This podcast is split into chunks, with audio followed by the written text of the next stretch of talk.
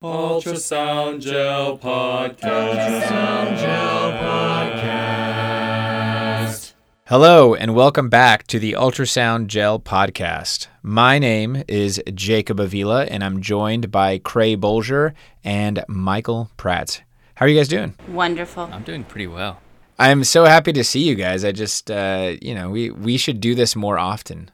Just hang out virtually via via the internet. We could arrange that. Or ultrasound happy hours. Yeah, that's right. That'd be a good idea. What I want to talk about today is an article that I'm actually super stoked about. Um, I think that bowel ultrasound is super important, and I think that we should do it more. And I'm glad when an article comes out that kind of helps me know if this is something that I should be doing more or not. This specific article is entitled A Prospective Evaluation of Point of Care Ultrasonographic Diagnosis of Diverticulitis in the Emergency Department, published in July of 2020 in the Annals of Emergency Medicine. There have been plenty of articles that have been published previously that talk about using ultrasound for the diagnosis of diverticulitis, but this study is a pretty big sample and I think has pretty good methods and I think has pretty good numbers. What did you guys think about this? Yeah, this is like the best thing on diverticulitis to date. So, really exciting to get some good evidence. Yeah, I think this is a good paper. I'm still a little dubious. I have I have some thoughts as usual that I want to share. I can't wait to hear them. Creagh, maybe you could walk us through this study. So this was a single site study over almost two and a half years with fairly advanced um, providers collecting it, um, ultrasound faculty and fellowship trained uh, physicians. And the, it was a convenient sample, so they had to have abdominal pain, they had to have a high suspicion for diverticulitis, and a plan to treat and image for diverticulitis um, with a CT scan.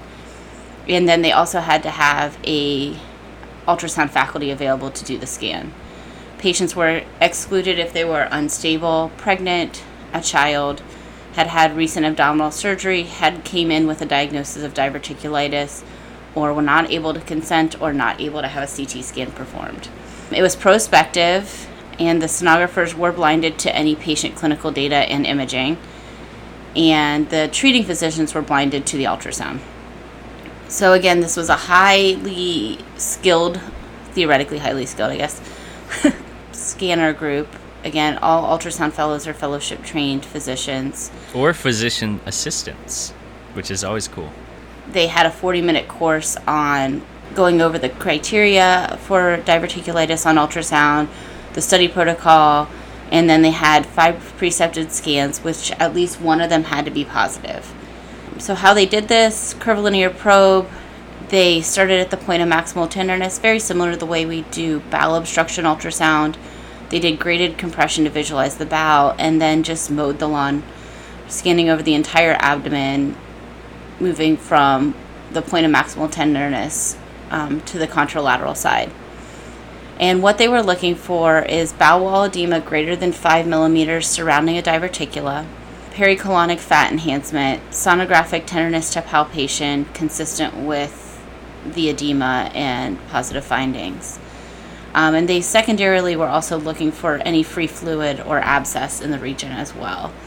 Um, they collected basic demographics on the patients, their past surgical history, any history of diverticulitis, and then uh, ultimately um, their CT findings and disposition. Can we talk a little bit about how you get this scan? Because I'll be honest, I have not done this very much at all. So, have either of you guys taken a look at diverticulitis? Yes. Tell me about it. Try to, uh, you know, convince me. Mike, it's so easy. So, this is a scan of the abdomen. So, I will tell you right off the bat that there are certain patients in which this is going to be inherently difficult. So, that is the overly fluffy patient and the patient in a bunch of pain, right? So the patient with a bunch of pain, it's the same thing as when you're looking for appendicitis, is you just give them some pain medicine before you do the examination. Usually, I'd, usually if I suspect that they have something going on in their belly that could potentially um, be bad, I have no problem giving them some IV pain medicine uh, before I scan. Now, this study, the way that they scan is very similar to how I scan in general. If a patient says, My belly hurts right here, and they point to a specific area, that's usually where I start. And that is exactly what they did in this study. So they started there, and then they just basically lawnmowered looking at the entire abdomen, kind of like how we do for appendicitis. You know, appendicitis, you usually start in the right side and you kind of lawnmower just in the right lower quadrant. For diverticulitis, most of the time, that's going to be in the left side of the abdomen. So you start there and just lawnmower uh, up and down using graded compression. Now, I am comparing this very um, easily with appendicitis because examination is very similar, but I will tell you that this examination is orders of magnitude easier than appendicitis because you're not looking for just like a specific structure like the appendix that could be retrocecal, it could be behind bowel gas. What you're looking for is you're looking for a finding that can be located in multiple different areas of the colon. And what you're looking for is just a little outpouching, like a little like balloon out of that diverticulitis. That's the main finding that you're looking for. Just what you would picture a diverticulum looking like in in 2D. Yep. It's just like a little line with an outpouching. And then from there, it seems like it's pretty easy. We're looking for enhancement of the fat, which has also been described for appendicitis, and then bowel wall edema, which, you know, comes into play in a lot of different bowel applications. I still have concerns. All right, we'll, we'll get there, Creagh. I know. I'm keeping them to myself for now. So, here's how this played out. They ended up having 452 patients, which was enough for their power analysis, so they met that. And they had a couple that were excluded because they could not do the ultrasound exam. That was a little bit strange, but it was only four patients, so I'm not super worried about that. Median age 60, 54% women. BMI was 27.4. 67% had that left lower quadrant pain that is pretty typical. And just for a feel for the population, about 36% of them were admitted to the hospital ultimately.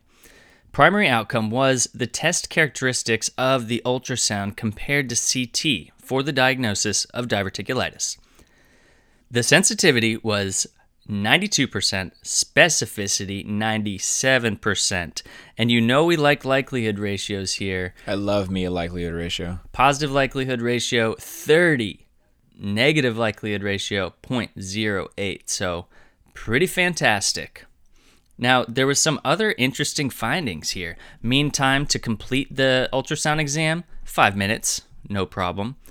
All of the patients with complicated diverticulitis, because this will come into play later. I think a lot of people may say, I don't know, I'm too scared to do ultrasound because what if I miss complicated diverticulitis and they die? Sure, that seems reasonable. But 37 of the 163 patients with diverticulitis had complicated diverticulitis and all of them had ultrasound findings. That's pretty important to me.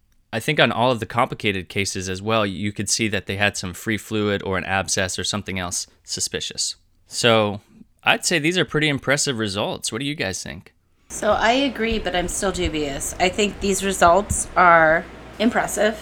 I have some concerns when we compare this, like Jacob was saying, to appendicitis. The appendix is bigger than a diverticula, and it's still a challenge to find and it's only in one spot. Bowel edema, as they mentioned with their false positives, is very non-specific. And I don't know who their patients are, but our average BMI would definitely not be 27, especially in the patients that are high risk for diverticulitis. I also think if you've looked at these CT scans, like finding the swirly fat area on the CT scan isn't that hard, but sometimes localizing like these tiny little abscesses they're often behind the bow, and it can be very challenging to find on a CT, let alone surfing around behind bowel gas with an ultrasound. So I think it's cool. I hope it's reproducible. I still have doubts. I think that anytime that there is a study that comes out, an important question to always ask is what is the external validity? Can this be reproduced? And I think that that's a a, a fair concern. I will say though that it seems like if you have a bunch of people that are trained correctly, because um, there was quite a bit of people that did this scan. I mean, the numbers are pretty promising. I'm not saying that I'm going to go out and immediately stop scanning people if I, you know, by scan I mean CT scanning, but this is going to make me much more likely to try and avoid the CT scan. And I anticipate that the more studies like this that come out, the more it's going to be a lot more acceptable um, to scan for this. Just kind of like I'm sure the first time that we were scanning aortas, um, the same stuff. It was probably like one article that came out that was a single center. It had a lot of different people. They had really good accuracy, and now we have all these other ones that are showing um, good accuracy. Of course, as long as you can see the aorta, right?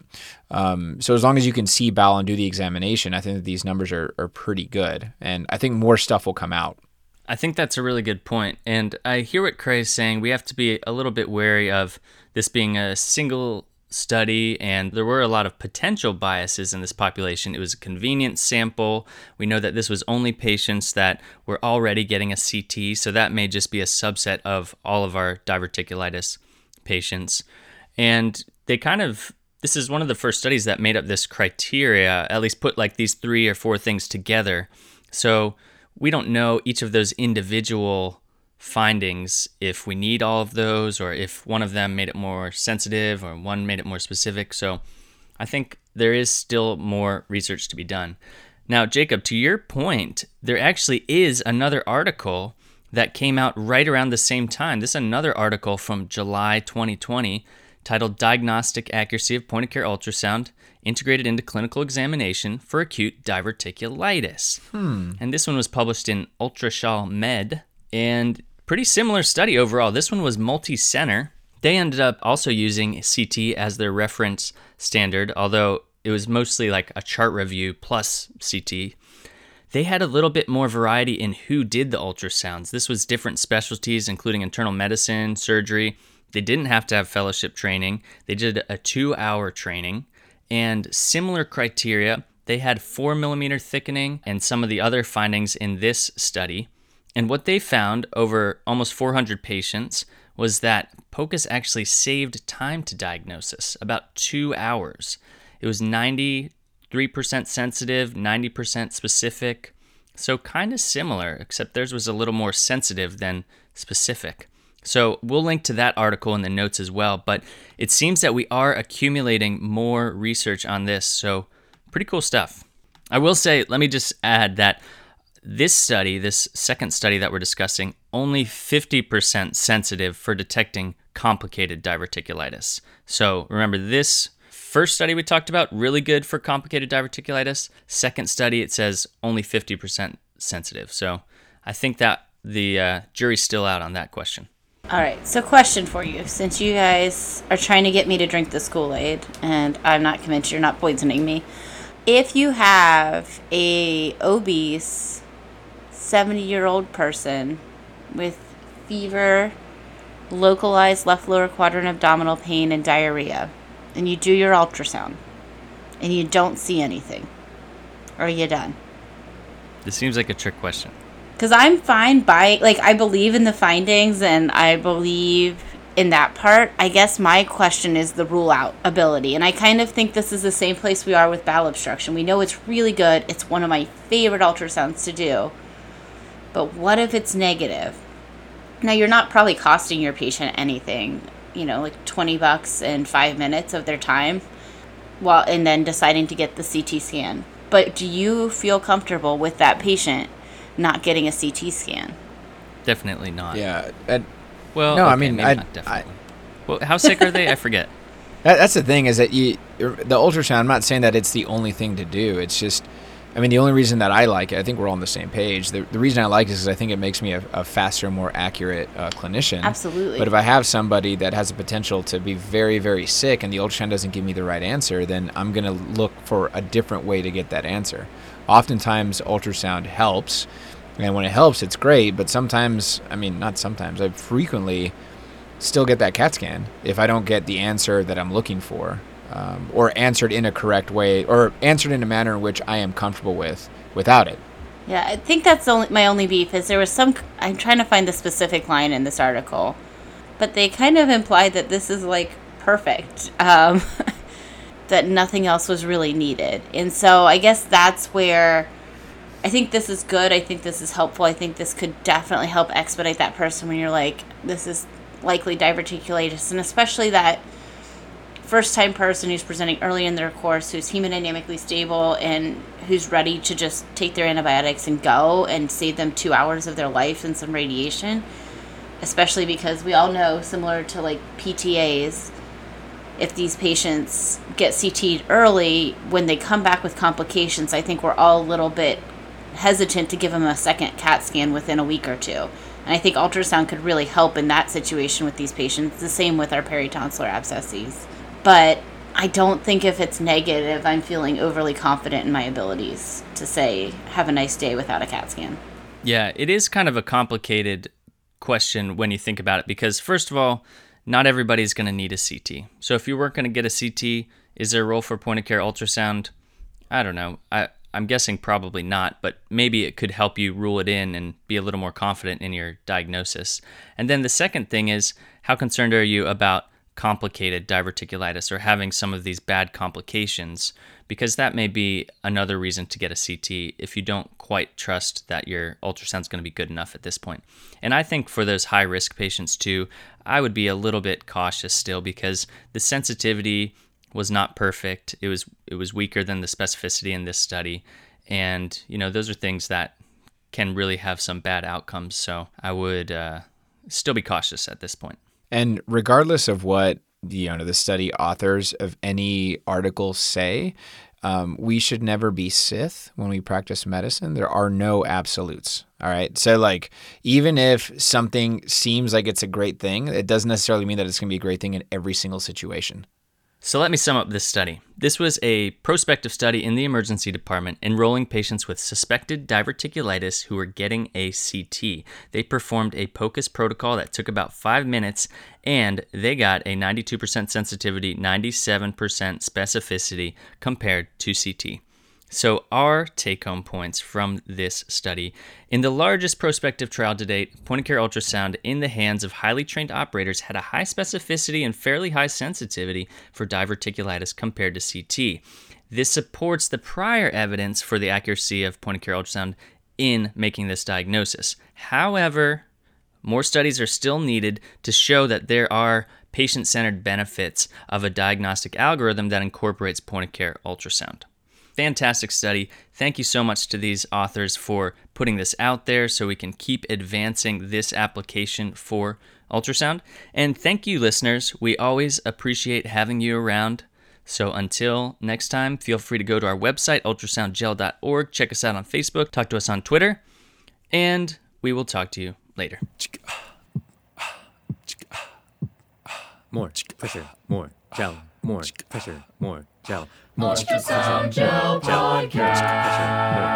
WD 40 is a solvent. We definitely don't want that. We want lube. He's already in trouble. He already pooped his pants or something.